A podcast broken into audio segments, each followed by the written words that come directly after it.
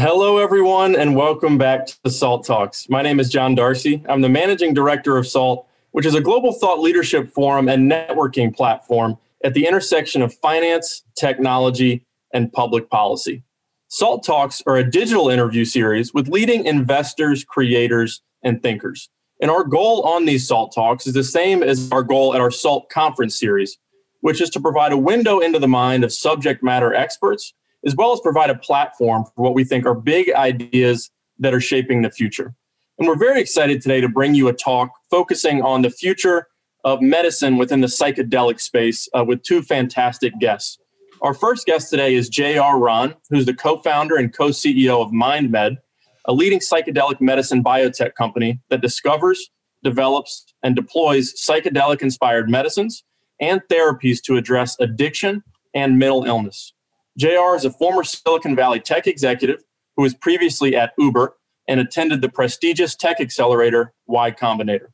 After his own struggles with mental health and addiction in Silicon Valley, he began looking for a new treatment paradigm with the potential to solve mental health and addiction related issues.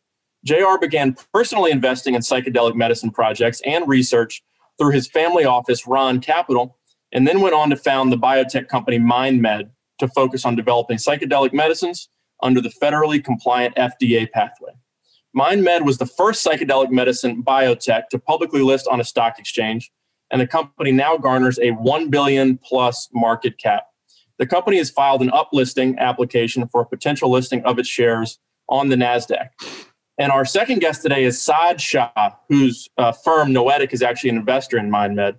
But Saad is the co founder and managing partner of Noetic, a venture capital firm that seeks to invest in emerging and early stage psychedelic based wellness, therapeutic, and pharmaceutical companies around the world. Saad has spent the last 22 years in capital markets and the asset management industry with a focus on alternative investment strategies. Prior to founding Noetic, uh, Saad was a managing director at the Carlyle Group. He's also the co-founder and managing partner at Grey House Partners, a venture capital uh, venture capital at Alpha Partners, and an affiliate partner at Lindsay Goldberg, and a venture advisor to Learn Capital LLC. He's also a filmmaker, a scriptwriter, and producer, and a board member of the Necessary Angel Theater in Toronto and the Council of Advisors for the Wende Museum in Los Angeles. Hosting today's talk is Anthony Scaramucci, the founder and managing partner of Skybridge Capital, a global alternative investment firm. Anthony is also the chairman of SALT. And with that, I'll turn it over to Anthony for the interview. Well, guys, thanks so much for coming on. Uh, I'm going to start with JR, if that's okay. I would like you, JR, to give our audience a broad overview of the thesis behind psychedelics for medical use, but also take us through your personal journey to how you got to MindMed. Well, thank, thank you, Mr. Scaramucci. Um, look, I think psychedelic. You got, you got, Jr. You got to call me Anthony, okay? Because in a few minutes, John Darcy and I are going to be beating the hell out of each other, okay? And I have to feel young for that experience, because okay? you got to call me Anthony. All right, all right. All right. I'll, I'll, you got it, Anthony. All right. Um, look, I think you know if we if we take a step back here um, and and look at this space, we're we're really have created and founded a new asset class. Um, this is a this is a bio a new biotech asset class um, that is focused on mental health. And while it might be based on substances from the 1960s that have associations, um, you know, like LSD and, and psilocybin, really what we're focused on is mental health and how do we heal people. Uh, and that's really where the journey for MindMed began, which is uh, the first publicly listed uh, psychedelic biotech company. Um, I was at the height of my career in Silicon Valley. I was, I was working at Uber and then went through the Y Combinator program um, and was faced with some severe addiction and mental health issues. And to the outside world, everything was going fine. You know, I was I was a, a struggling with with my addictions, but um, you know, working well and and and getting things accomplished in Silicon Valley until a friend really told Don't me. Don't mind me asking because I'm from a family of addicted disorders. Sure. And, uh, uh, so, what was your addiction of choice, or what was not choice, but what was the thing that yeah. you were you were drawn to? And and I, and I and I want to stipulate for the purposes of Salt Talk. Uh, coming from an addictive families that have addictive disorders, I recognize that it is an illness it is not a choice. So I didn't mean to say it that way. Um, uh, but what what was what was drawing you in, Jr. Well, I think you do have the choice to to do something about it, right? I think you know it definitely is an illness, yeah. but it takes you definitely have a choice to do something about it. But I do think that once you're caught up in it, it's a it's a it's a hard cycle to break because of the biochemistry in your body. Sure. Would that be fair to say? Totally. Um, so my my drugs of choice were were cocaine and alcohol, okay. um, and uh, really struggled with this, you know, basically from the beginning of college, right, and and in, even in in high school. Um, I, I, think that goes back to um, you know struggles with with ADHD and mental health being put on stimulant based medicines from the age of 13 uh, you really start to develop patterns. And you're right, it is a it is a brain illness and it is a mental illness. Um, and those patterns start early uh, as a kid. And so they, you know, that really culminated uh, in Silicon Valley for me. And I had a friend turn to me uh, at one point and say, "Look, you're going to put yourself into a grave." I had other friends die. Uh, you know, these are folks that were working, you know, at large tech companies die of overdoses um, you know, die of, uh, you know, th- these are really serious diseases.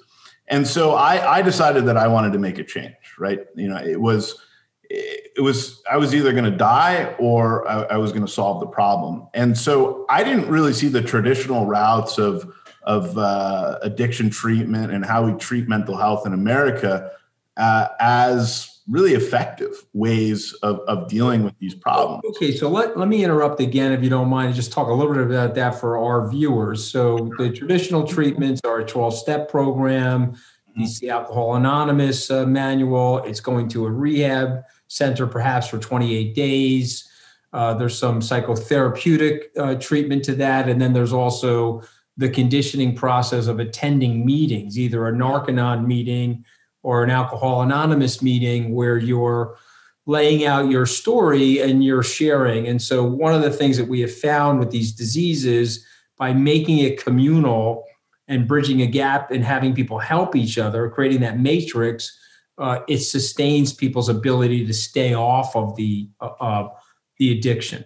And so, your therapeutic idea is what, Jr. Well, look, I, I just want to call out that I think that Alcoholics Anonymous and, and NNA are uh, important pieces to solving addiction. Yes. Uh, I think there are, you know, actually what, what people forget is that the 13th step of, of AA was actually supposed to be an LSD trip. By the, that was that was what it was originally thought of to be by by the founder. Uh, that never happened because of the 1960s. But I, I think it's important to point that out. Um, our, our paradigm really is looking at how do we create catalysts for change in your behavior uh, when you're dealing with both addiction and ruminating thoughts about anxiety or depression you really need that catalyst and some people can do it without a psychedelic but what what i found was that psychedelic medicine is not going to be a panacea to solve all of our problems in society. However they can be catalysts for us to change our behavior. And there's still a lot of work that needs to go in okay, so before, before, we get to Saad and we are going to get to him in a second i want to push you a little bit on psychedelics. So uh, because there's a stigma to psychedelics right? You know we have that the mushroom the lsd and the hippie. It's it's created this 50 year stigma to psychedelics but yet there are people that attribute psychedelics to giving them major breakthroughs in life and major transformation in the way they think about planet earth so step back for people that don't know a lot about psychedelics. Sure. Tell us a little bit about the origin. And, and Saad, forgive me for one sec. We're going to get to you in a moment, but I want you to give this introduction to people that are not familiar with psychedelics and don't need to be afraid of psychedelics. Uh, they need to be informed about them. So go ahead, Jay. Yeah, so I mean, modern psychedelics, the, the things that we talk about, like LSD, were really invented inside pharmaceutical companies. They were invented at Sandoz Laboratories, which is now part of the pharmaceutical group Novartis. Um, many uh, folks might have heard of something called Bicycle Day, which is the, the infamous day that LSD was actually discovered by Dr. Albert Hofmann, who was a chemist uh, at, at Sandoz he was riding home and he he liked to test the molecules that he was working on. And after getting home, he realized that there was something very powerful in the experience uh, that he had with LSD. And I think the reason that they've been stigmatized is simply due to headlines that happened in the 1960s. It probably wasn't a great great idea to give everybody a bunch of LSD and, and ask them to go off and fight a war in Vietnam at the time. And so I think what what we're still dealing with as an industry is psychedelics do have this stigma, but in many ways they can be deeply therapeutic. And we talk about psychedelics, but really what it is is psychedelic assisted therapy.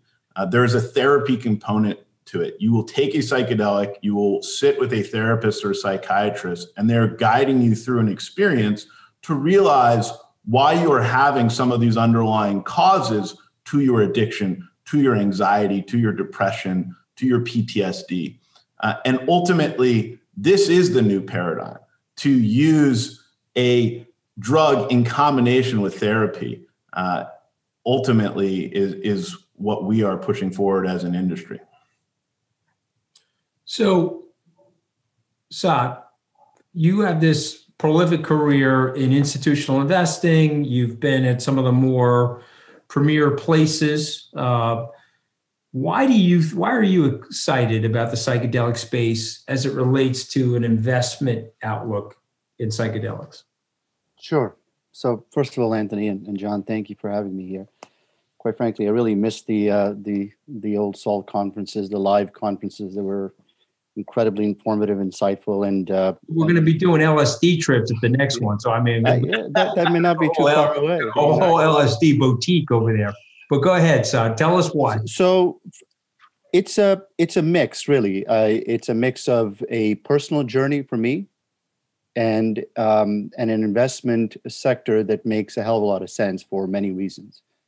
So, from an investment perspective, um, Anthony, you know, uh, in our previous life, we we ran a, a, fund of funds that focused a great deal on esoteric strategies, strategies that were very new in their life cycles. We actually sought them out, and in many cases, we seeded many of them um, you know strategies like reinsurance and weather derivatives and commercial litigation finance and music royalty business pharmaceutical royalty business that's one that kind of dovetails very well with what's going on here but a key aspect of that was that these strategies were quite new in their life cycle and and a lot of the capital initially stayed away because they found it complex so what we did was we put these strategies together in a portfolio for investors predominantly institutional investors, and said, We will manage the complexity for you.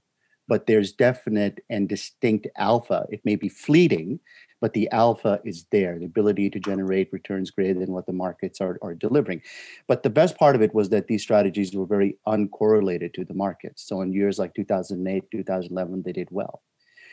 When we've been following what's happening in psychedelics for a long time and what's been driving us to the psychedelics apart from the personal you know journey which i'll get into is the fact that the science has been incredibly compelling the efficacy rates here just cannot be ignored and ultimately we bet on the fact that everything will follow the science the money will follow the science capital will follow the science institutional investors will follow the science and and it's utterly compelling right? There have been on three occasions now that the FDA has designated psychedelics as breakthrough designation, BTD. You can go onto the FDA's website and take a look at every instance they've designated anything as BTD. So it's a big deal, which really means that they're saying that, okay, wow, this has a over 70, 75% efficacy rate to treat that particular ailment. Give it the green light. Let it go to phase one. Let it get, you know, let the process start and um, and you know there was 2017 2018 and 2019 twice with psilocybin or magic mushrooms and once for mdma so but the the complexity comes in and when you've got the dea at the same time saying oh hold on like this is a schedule one abuse list and uh, these are harmful so they need to stay on that list but as these things get through their their their clinical trials which are you know which are fast approaching they're going to get off the DEA list. So for us, this is a prime example of a strategy, the earliest life cycle, complex. It's mispriced as a result. It's underpriced, right? And um, and and the efficacy rates will start to uh, uh, be quite readily apparent to to the public, to the markets, and these things are going to be priced accordingly. So for us, this is it's also disruptive, massively disruptive. It makes sense, and um, and it, there's a seven-year history behind it that people tend to forget. They think it's just something new. This has been going on for a long time. So, so you have, but you have this interesting intersection of activity right now. So let me read you some of these statistics. Okay, 40 million Americans suffering from anxiety annually. Only 37% are seeking treatment. You've got 11% of the American adults reported seriously considering suicide in June at the height of the pandemic. Uh, you have the potentiality of 800 million people being out of work as a result of automation coming. And you've got addictive disorders. The opioid crisis costs two and a half trillion dollars to America. At least that's the projection over the next four years. Um, how can this help? Tell me, tell me, tell me the. Uh, tell me, tell me. Let, let, let me ask you. That. I'm a person that has anxiety. I've contemplated suicide. What would be the therapy, Jr? What what am I doing? I I come to Mind Med, and then what happens? So, so Mind Med's still developing drugs, right? We're, we're going through an FDA federally regulated process. And, and I hope that we can eventually help folks that have considered suicide and, and, and also have anxiety. So we're, our, our project Lucy, um, which is LSD assisted therapy, went to the FDA in December for a pre IND meeting. And we sat down with them and said, look, we think that LSD assisted therapy uh, can be used with folks that are having uh, generalized anxiety disorder or anxiety. Uh, and we want to conduct some clinical trials around that. And so they gave us a very, uh, it was a, a, very successful meeting. We had a very open dialogue. Uh, we didn't ori- originally anticipate that it was going to be so open because LSD has a stigma. But I think what's what's interesting at the FDA is they're very open to uh, conducting these clinical trials because the FDA focuses on two things. It doesn't focus on politics. It focuses on is something safe and is something effective. And that's really important because the mental health dilemma and situation of America right now is far worse than the political divide we, we currently have. I mean, 11% of Americans considered suicide in the month of June. That's up double from what it was a year ago before COVID started. It, this is, we need novel solutions and treatment paradigms. And so eventually, what we want is for you to come to a clinic or in the comfort of your own home and be have a psychedelic experience using LSD assisted therapy with uh, either a trained psychiatrist or therapist that that will you know guide you through this experience. We also are working on some interesting tech that if the experience, you know, one of the major things, Anthony, that people ask me is, well, what if what if the trip is too much for me? You know, I have anxiety and I have considered suicide, but what if this experience that you're you're suggesting to me as a medicine is just too much? How do you stop the trip? So one of the things that we're working on is is an LSD trip stopper, um, and it will effectively allow a therapist or psychiatrist uh, if the experience is getting out of hand. Uh, if you as a patient aren't feeling comfortable, we can actually stop it. It's not our preference to, but we feel that in, in order to get mass adoption by both psychiatrists and potential yeah, patients, you're, you're, giving somebody a kill switch if they need yeah. it. But so, uh, you know, and I was mentioning this to Saad before we started our SALT talk. There's a, a fabulous new biography on Cary Grant. Uh, Scott Eyman just wrote it uh, new information. He was using LSD. He was suffering from anxiety, suffering from depression, and he was using LSD with the help of a psychotherapist back in the 30s and 40s. And it was revelatory for him, and it helped him break the cycle of anxiety and depression. Mm-hmm. Uh, and so, uh, how does it do that for either of you? How how does it break that cycle? What what what happens to the mind with a psychedelic that would cause that uh, breakage? So I think there's two two things, and I'll let Saad also answer. But I think the the two main components that one should really look at here is around neuroplasticity of the brain, um, actually breaking the patterns that of of rumination, for example, on anxiety or depression, those things that are making you anxious. Uh, actually looking at you know, in talking through the underlying cause of, of why they are creating anxiety. For me, you know, I discovered in an LSD experience that the reason that I was consuming lots of cocaine and, alcohol was really to numb myself from the death of my mother when I was an eight year old child. And those aren't things that you think about every day. And it certainly wasn't something that I thought about. Um, and so what we talk about is, a, is another term called ego dissolution, which we find uh, we just did a phase one study in Switzerland uh, with our collaboration with University Hospital Basel that really looked at what is the ideal dose of LSD uh, to actually achieve something called ego dissolution, which is allows you really to, to self-reflect and, and think outside of your, your day-to-day ego. Um, and so that was, I'm, I'm going to stop you, JR, if you're okay. So when you say ego dissolution, yeah. means that we have this ego, which is this fortified layer. It's a husk around our brains, yes. our personality that mm-hmm. protects us from the outside world. You know, it's our self-talk. It's our Kevlar. Self-confidence. It's our layer of protection. When you create ego dissolution, now you're able to observe yourself in your more, most natural state uh, in terms of the way you came in to the world through nature, as opposed to these environmental behavioral protections that you've developed. Is that fair to say? Yeah, I think it helps break down that Kevlar. I mean, I think what I realized in my experiences was that we're just all children wrapped in Kevlar. You know, we get more and more expensive Kevlar as life goes on. Um, but really, what that experience is doing is yeah, exactly what you say, breaking down that husk. And uh, I think that's something that people rarely ever do the self-reflection well, uh, I mean, that was one of the more scary revelations for me that when you become an adult, you're just an overgrown child. Okay. And so then you're like, oh God, some of these overgrown children have the nuclear code. So then you start really worrying. so you said it, not me. So Saad, have you ever done LSD? Uh, I have, yes. So and my, what, was your, what was your experience with it? was very much as as Jr. suggested. It was a, a a melting into the entire cosmos, or with the entire cosmos, and an overwhelming feeling of of oneness.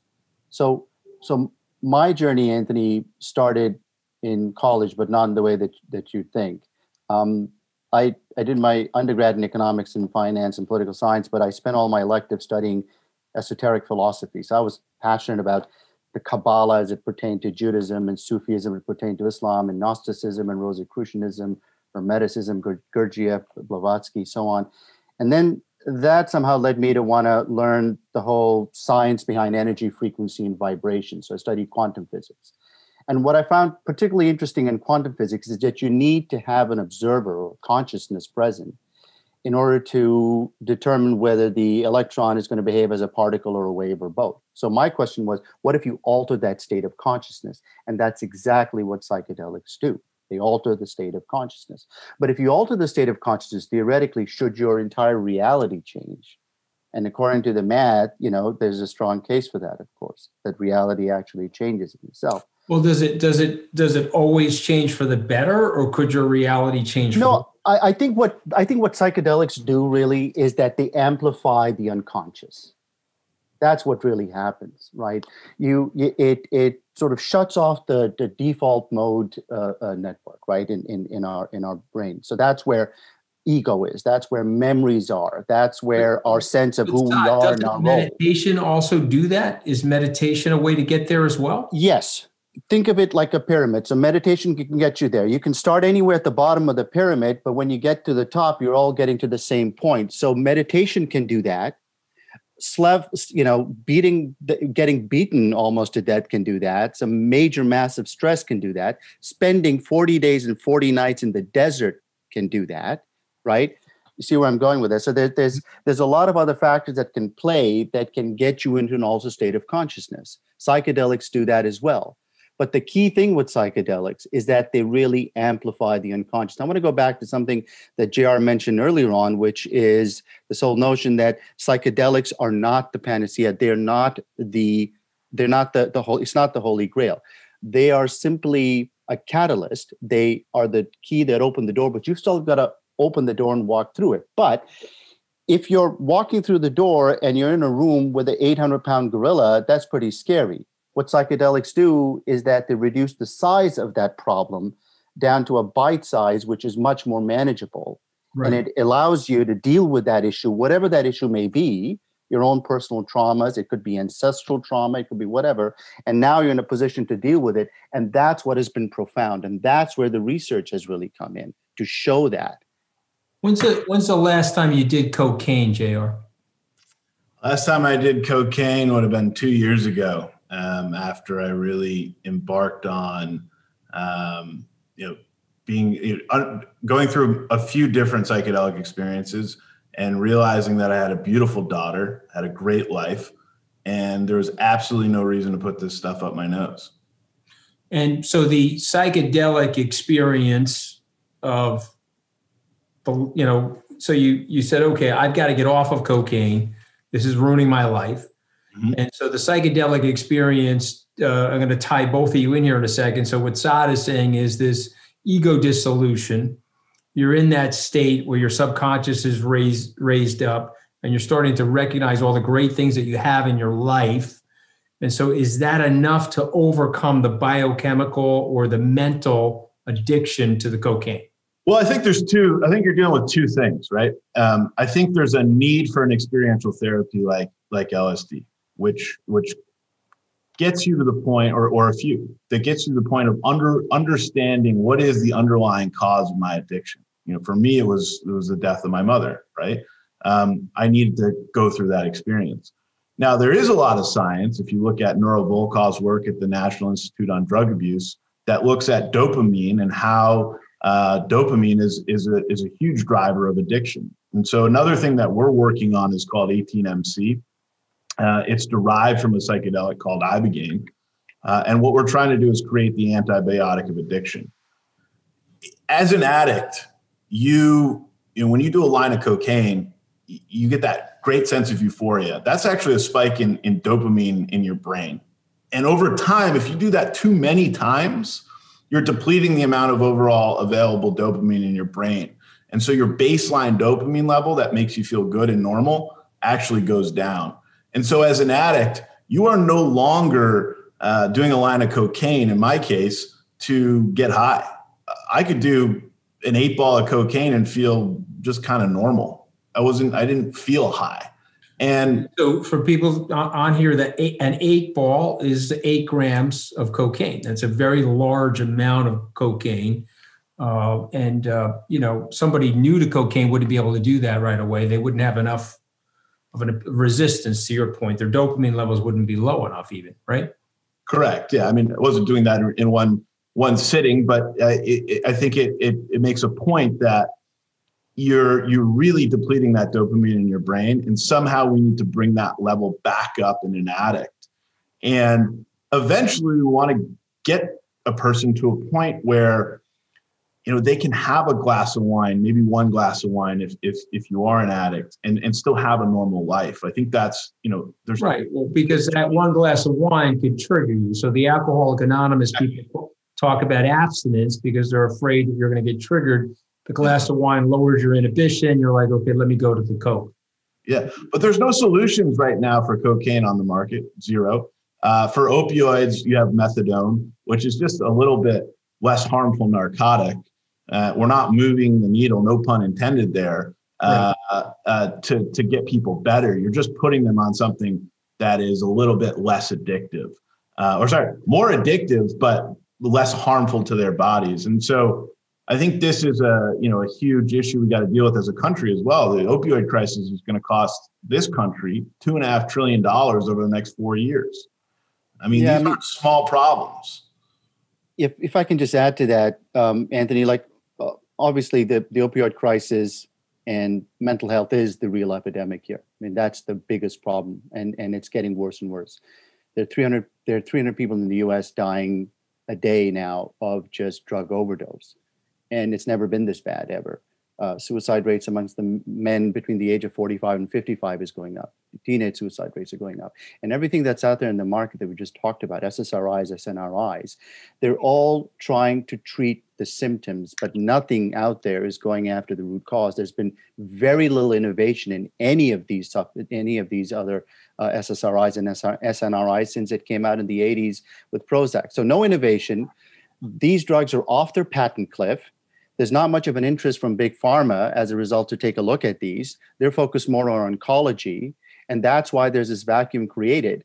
But quite frankly, because of the political sort of initiatives that underwent in the 70s that really derailed this process, we're finally coming back with a hell of a lot of information and a lot of actual sort of you know uh, uh, uh, um, cases of, of individuals that have overcome their addiction you know gabor mate who's was a, a, a, a, doctor up in, in vancouver who's been helping heroin addicts his, his entire career talks about and says what does it really mean for a heroin addict to be on heroin? And the first time i ever heard something that really put it in perspective. He said for heroin addicts it's like when they're heroin when they're on heroin sorry their mother is giving them a warm blanket and and Eh, you know really nurturing them giving them a, a hot bowl of chicken corn soup or, or, or, chicken noodle soup and and just you know being there with them. That's what they feel. So what's happening in the brain is if you can substitute heroin for something that makes you feel just as satiated and just as nurtured and loved that the promise there has been what psychedelics and in particular plant medicine have been able to offer. So and what yeah sorry go ahead no, no, no, no, no. I mean, I, I, I was going to thread both of you together. I'm going to turn it over to John in a second because I know he has a series of questions from our audience. But what you're basically saying is we have in front of us something that could help our addiction disorders.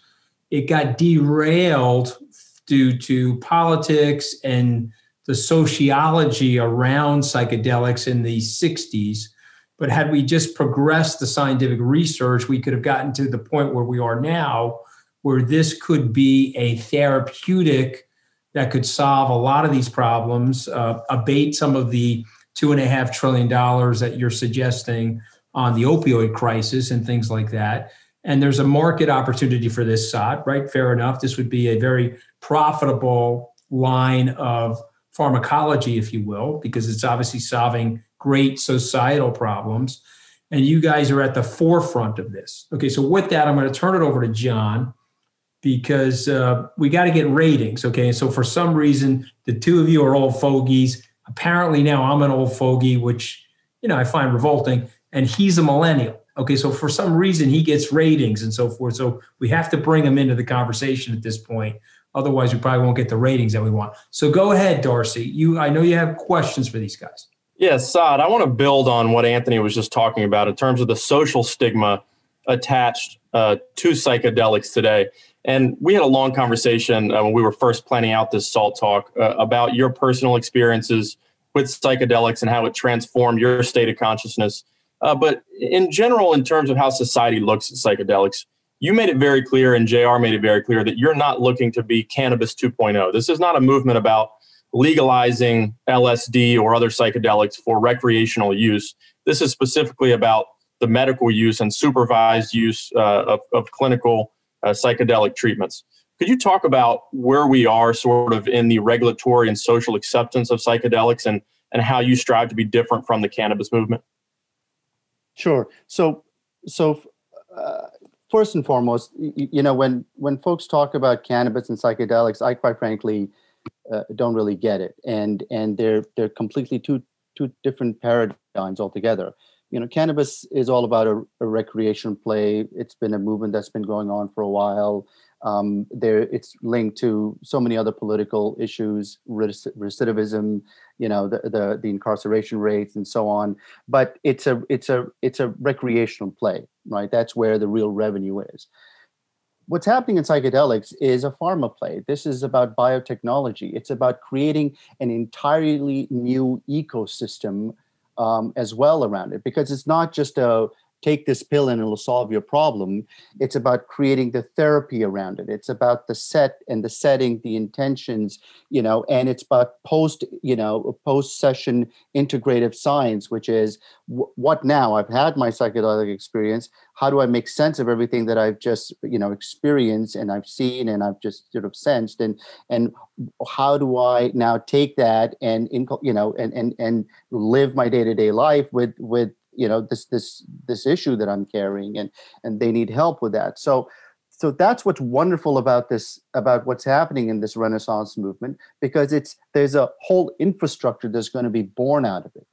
There's the therapist there's the supply chain there's the upstream the midstream and the downstream uh, side of the equation is the whole supply chain endeavor. So it, that's you know this is going to be a, a multi multi billion dollar industry which is going to go into trillions of dollars i have no doubt about it in due course over the next you know seven to ten years for sure now um, the the one way your personal experience Saad. you know before we go any further what yeah. really uh, it really resonated with me when we sure. spoke again when we were planning this this salt talk about your personal experience we heard from jr about how in his personal life how psychedelics have been able to heal uh, some of these issues that that were latent in his consciousness but tell us about your experience with ayahuasca. Right. So my, my first experience with psychedelics was at the age of 38 you know, I, I was one of those just uh, uh, nerdy, geeky guys that was reading a whole lot about altered states of consciousness because that's where that, you know, esoteric studies and quantum physics sort of led me to. And I read one of the authors, his name is Graham Hancock, who wrote a profound book called Supernatural. And all he was trying to do was trying to explain why is it that cave art, which is 50,000 years old, found in South America, found in Australia and in Europe, um, you know, vast distances from each other, resemble and have the same sort of features. Um, and his conclusion was, um, uh, through great research, was that these were done by individuals that had had some form of a psychedelic experience, and then they drew this. And so there were distinct patterns that were recognizable throughout, uh, regardless of your ethnic background, your upbringing, ethnicity. So that was fascinating. I contacted Graham, and we became good friends. And he invited me down to Brazil so I went down to Brazil in 2009. Like I said, I was 38 years of age, never had any psychedelics before, and spent two weeks down there trying to understand the Shipibo traditions and their ways. Um, and there were a bunch of other professors and anthropologists there, and a few individuals that were suffering from stage four cancer, stage three cancer, and other mental health issues. What I saw there was profound, not only in terms of the journey that I went through and, and, and what I saw on, on, you know, through ayahuasca, uh, but in particular, the stage four cancer ovarian uh, cancer patient is still living. Uh, the stage three cancer pancreatic cancer patient is still in remission. Um, and and and I, there was a suicidal ideation case there. Uh, that individual is still living. So I knew that there was something to do here, but I didn't know as an investment management professional what the hell I could do. There wasn't an, an industry then. There was not much to do in terms of investing in this space until we saw what happened in, in 2017, 2018 with what, you know, Compass and MindMed. MindMed, uh, uh, just for the record, was our first ever investment. We've made 19 investments in this space, seen over 250 different opportunities, been very selective and um, you know and and and now this is an industry that you've you've got you've got you know well over 30 publicly traded companies in in, in this space. Um, there are 400 uh, private companies that are that are in the space working on on on various molecules or aspects of this industry. So it's it's now become a, an industry that can invite a lot of capital and that's what we've seen so so that's the personal journey that kind of got me to the point where i i just didn't know what to do about that experience but i knew that it was profound at so many different levels. For me personally i can just say and obviously this is this is very subjective um, my tolerance levels went up. I became a better father. I became a better husband. I became a better son a better coworker. My fears went away um, uh, my fear of death, my whole relationship with death and understanding of death went away. A lot of my inhibitions went away. So it made me a lot more grounded. It made me a lot more in touch with with everything, and just a just a, a, a healthier individual. What I call a much much wealthier individual. So that that's my personal journey there. Thanks for sharing that, uh, Saad. JR, I want to move to you. Uh, Saad talked about the size of this psychedelics movement. And, you know, MindMed is not the only player in the space. You're one of the larger players. But could you talk about uh, just the growth of the psychedelics market, institutions that have started to come on board, and exciting uh, growth prospects that you're seeing within the psychedelics industry? Well, look, I think um, really 2020 was was the start of the the you know the publicly listed uh, component of the space and you saw uh, both ourselves and compass go public that the in 2020 um, all you know, both achieving unicorn uh, status in, in terms of valuation, along with Atai. Um, so there's really a, a, clear, you know, pack in front um, when it comes to to ourselves and and other more upstarts in in the space.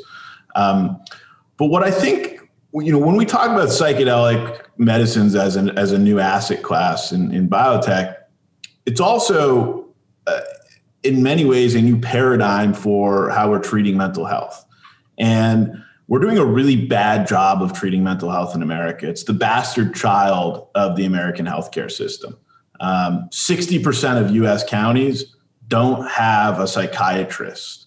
80% of our SSRI or antidepressant medications that are prescribed, which aren't really uh, you know, helping people in, in, in many instances, uh, are prescribed by doctors, you know, just normal GPs uh, that that are your family doctor. They have no specialization in in psychiatry, and so what I think the overall blue sky opportunity here in psychedelics is not just the the drug trials that that are that are undergoing here. I think it is that they will be catalysts for building out further infrastructure to retool how we treat mental health in America.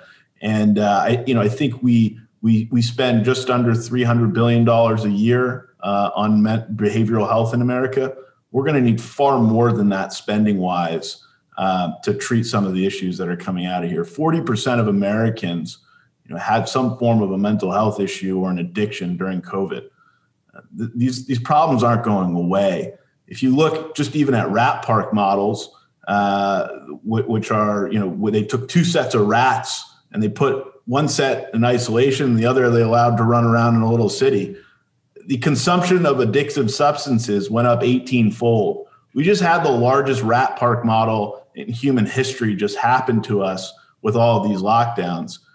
The lingering effects of COVID 19 on our mental health as a society and globally, uh, to me, the, the pandemic is going to turn into a mental health epidemic.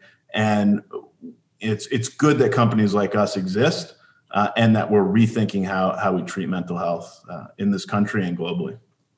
So, Saad, building on what JR just said, why did you go out and start Noetic to tackle these issues that you're seeing in society as well?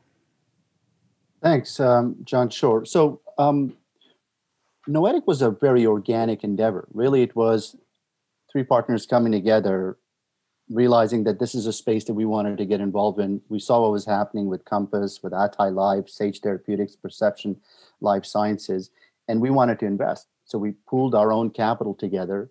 Um, uh, our first investment, as as I mentioned, was MindMed.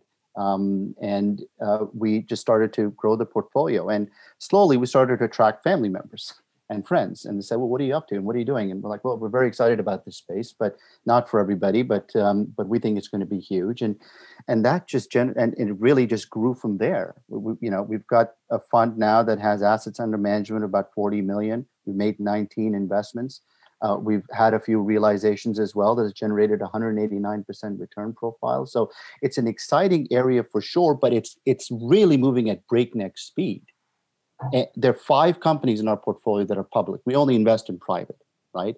Uh, that have gone public. There are about four or five more that are slated to go public. So this market is is moving fast. Obviously, the public markets are responding very favorably to psychedelics as well because it's actually getting to the root cause of the issues and solving the problem as opposed to just treating the symptoms. And everybody's sort of following up on the science. Now, what's particularly pertinent is that when you get CNN, 60 Minutes, New York Times, Washington Post, Wall Street Journal, Bloomberg all start to report on psychedelics in a very favorable light, you know that this is beyond just a fad or a trend or a movement. This has really, you know, taken off, and and uh, and so ours was an organic endeavor which you know we've we've closed our first fund we're going to be launching a second fund which is more for institutional investors and that's why I feel that platforms such as this are very, very important. We need to, this industry needs to get the institutional investors involved here, and they are taking note. There's a first ETF that just went up, Horizons ETF on psychedelics. There are going to be more that are going to follow. So certainly institutions are perking up to this, but institutional institutions really need to pay attention to what's going on, pay attention to the science, and play a meaningful role going forward. And that's what we want to try and help and support. And JR, we have a couple minutes left. I want to finish with you talking about the regulatory side. So where are we? Are you more optimistic now with the new administration coming in that might be a little more open minded to these treatments? And in specific states, what type of measures and, and progress have we seen adopted that give you hope about you know the future regulatory environment for psychedelic treatments? Well, I think uh, I think you know with the incoming Biden administration, and you know let's see how that goes. Uh, uh, but you know the the blue wave that uh, you know could could be undergoing here, I think, is is positive for the the psychedelic space. I think there's going to be more spending on behavioral health and mental health. I think uh, the opioid crisis was was attacked by the Trump administration. Right, they came out and they declared war on it. Uh, we have more opioid deaths uh, this year than we did when when when the, the, when the outgoing administration started. So still very big problems to solve. Um, but what I think is interesting uh, is that the space is becoming far more institutional. Uh, when I first started fundraising for MindMed, nobody really took me seriously in Silicon Valley. They just didn't think that this space was was going to be possible. Um, there were early folks like Saad's Noetic Fund and and others that that took some big bets on us and, and were rewarded handsomely uh, as as we went public this year. We're starting to see uh, you know, lots of uh, the hedge fund community from in, in New York come, come into this space in a very, very big way. Um, you know, there are characters that are in the in in in billions. Uh, the the series that are you know going on ayahuasca sessions. Well, the real life folks that uh, you know are are are the basis for those characters are investing in companies like ourselves. And, uh, you know, I think that's just an overall destigmatization, but also a wake up from Wall Street that mental health and addiction can be a very big industry. And unfortunately, it's probably going to be a boom industry uh, because of, of what's transpired here in lockdown and COVID. But coming back to your question around on the regulatory uh, framework that we work under and, and what's ongoing in the United States currently, everything that we do needs to be federally compliant. Our institutional investors require it. Uh, we we we have taken investments from from some very big institutions that you know manage academic institutions' money, and so anything that we do needs to be federally compliant. It was a promise I made to one of our first seed investors, Kevin O'Leary. He he had no involvement in the cannabis space uh, because they weren't going and approaching um, their space in a federally compliant manner. So everything we do is at the through an FDA pathway, uh, or if we do a, a, drug trial overseas, it's it's through a, a nationally uh, registered um, health regulator. But there is movements. Uh, there are movements. Uh, for example, in Oregon, you, you saw Measure 109 pass. I think the reason that this measure passed, and just to clarify what that is, it, it basically uh, legaled, uh, uh, legalized the use of psilocybin therapy um, in, in the state of Oregon. It has a two year hiatus before it can come into effect. Um, we think this is a positive step in the right direction, but our ambition as a company is to make uh, medicines for all Americans that are scalable uh, and, and a, an institutional grade business. And so we need everything to be federally compliant. And we find that the FDA pathway is going to be the most efficient pathway to, to achieve that for both our shareholders uh, and our patients. Um, we don't want a, a, scenario where it's legal in one state but it's not legal in the other. Uh, that doesn't that doesn't really build a big business or help a lot of people. Our our objective is to heal people.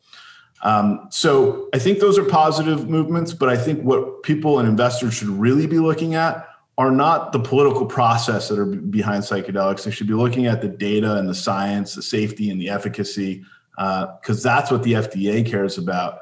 And we think that's the most efficient pathway. And, and the FDA is very receptive to, to what we are working on here. And they should be, because these are very, very large problems in society uh, that we need to solve over the next few years uh, after this, this uh, pandemic closes up.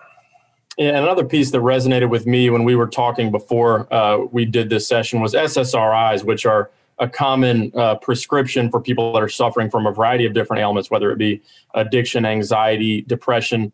The efficacy rates of those drugs are very, very low. Uh, I think somewhere between 10 and 30 percent. Uh, so this provides another alternative that really gets to the root causes as opposed to the, the type of experimentation you see uh, with SSRIs. Yeah, thank you so much. Yeah, go, go ahead, JR. Just comment on that briefly. Yeah, SSRIs are, are also highly addictive. Um, you know, they're not uh, they're not easy things to get off of, and and and so it's something to consider. Um, you know, these the, the, substances that we're working on. If you look at the toxicity, um, you know, we still have a lot of preclinical work that we need to do across different psychedelic molecules, but um, these are relatively non-toxic substances that that, that we're dealing with, um, and, and uh, relatively easy to to get drug trials up and running in the phase one and phase two. Um, yeah, and and and just an important note: it, it, without any physiologically addictive properties, that's a very important feature, right? That that right. So well, JR, Rahn, and Saad Shah, thank you so much for joining us today on Salt Talks. These are the type of topics we love to dive into. It's an emerging asset class from an investment perspective, and it's something with huge potential returns, not just on investment capital, but of human capital and the ability for us to finally start addressing this epidemic, as JR referred to, of mental health issues that has only been exacerbated by the COVID 19 pandemic. Uh, so, thank you so much for joining us. We look forward to reprising this conversation either in the future on Salt Talks or like you mentioned, Saad, earlier, at one of our in person conferences uh, potentially later this year. So looking forward to that. And thank you so much for joining us. Thank you, John. Thank you, Anthony. Thank you, JR. Guys, thank you, thank you, everybody who tuned in to today's Salt Talk uh, on psychedelics. It's it's definitely an interesting topic that we're looking forward to exposing more people on. Uh, if you missed any of this episode, you can always access our archive of Salt Talks on our YouTube channel or on our website at salt.org backslash talks backslash archive. Uh, you can also sign up for all of our future talks at salt.org backslash talks. Please tell your friends about Salt Talks. We love growing our community. If you found this conversation interesting, uh, please refer people to our website, salt.org, where they can participate both in our conferences and in these Salt Talks. And please follow us on social media. We're on Twitter, Facebook, LinkedIn, and Instagram. On behalf of the entire SALT team, this is John Darcy signing off for today. We'll see you back here again tomorrow on Salt Talks.